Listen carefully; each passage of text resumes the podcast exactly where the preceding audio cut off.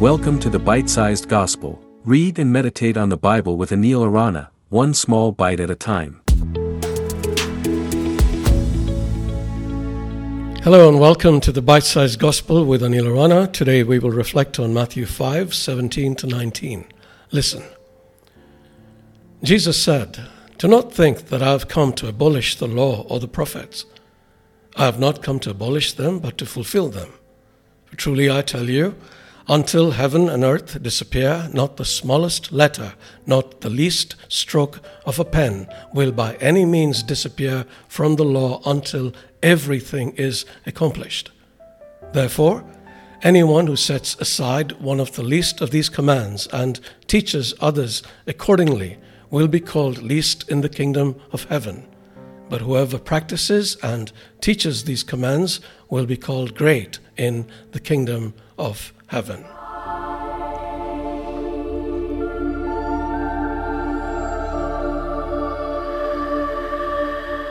Jesus says something very controversial in today's passage that I am sure many teachers of the law wish he hadn't. He says that anyone who sets aside one of the least of the commands and teaches others accordingly will be called least in the kingdom of heaven, but whoever practices and teaches these commands will be called great in the kingdom of heaven. What's the controversy?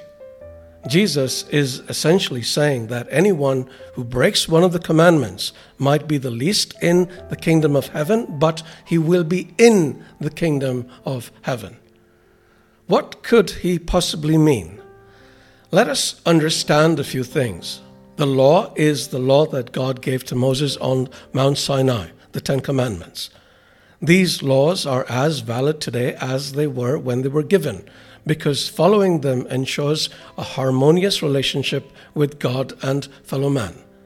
But it is practically impossible to follow these laws by human effort, as anybody who has ever tried can attest and the people who do and think they are succeeding become remarkably self righteous, like the Pharisees. The Pharisees believed they were following the law, and not satisfied with Ten Commandments, they added another 600 to them. They believed that obeying these laws guaranteed them admission into heaven, but Jesus tried to get them to realize their foolishness do you think, he asked, just because you haven't slept with another man's wife, you have not committed adultery? You so much as look at a woman with lust, and you have committed adultery. So we can't get to heaven by merely following the law. We get to heaven by following Jesus, who fulfilled the requirements of the law by living the perfect life without sin. Then, sinless, he paid the price for our sins by dying in our stead as the perfect sacrifice, the Lamb of God without blemish. The wages of sin is death, Scripture declares, but the gift of God is eternal life in Christ Jesus our Lord. When baptized, we are united in Christ. Consequently, when He dies, we die with Him, all our sins nailed to the cross with Him, and when He rises, we rise with him to new life, to eternal life. That is the entrance ticket to heaven. Now, God still demands holiness.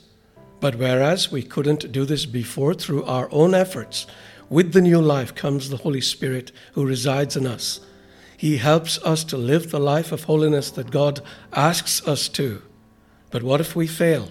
Well, we can still trust that God's mercy and forgiveness will see us through to heaven because of Jesus' sacrifice.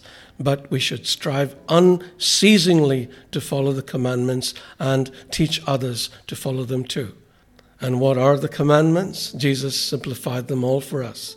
Love God, he said, and love your neighbor. That will ensure a great reward in heaven. May the Spirit be with you.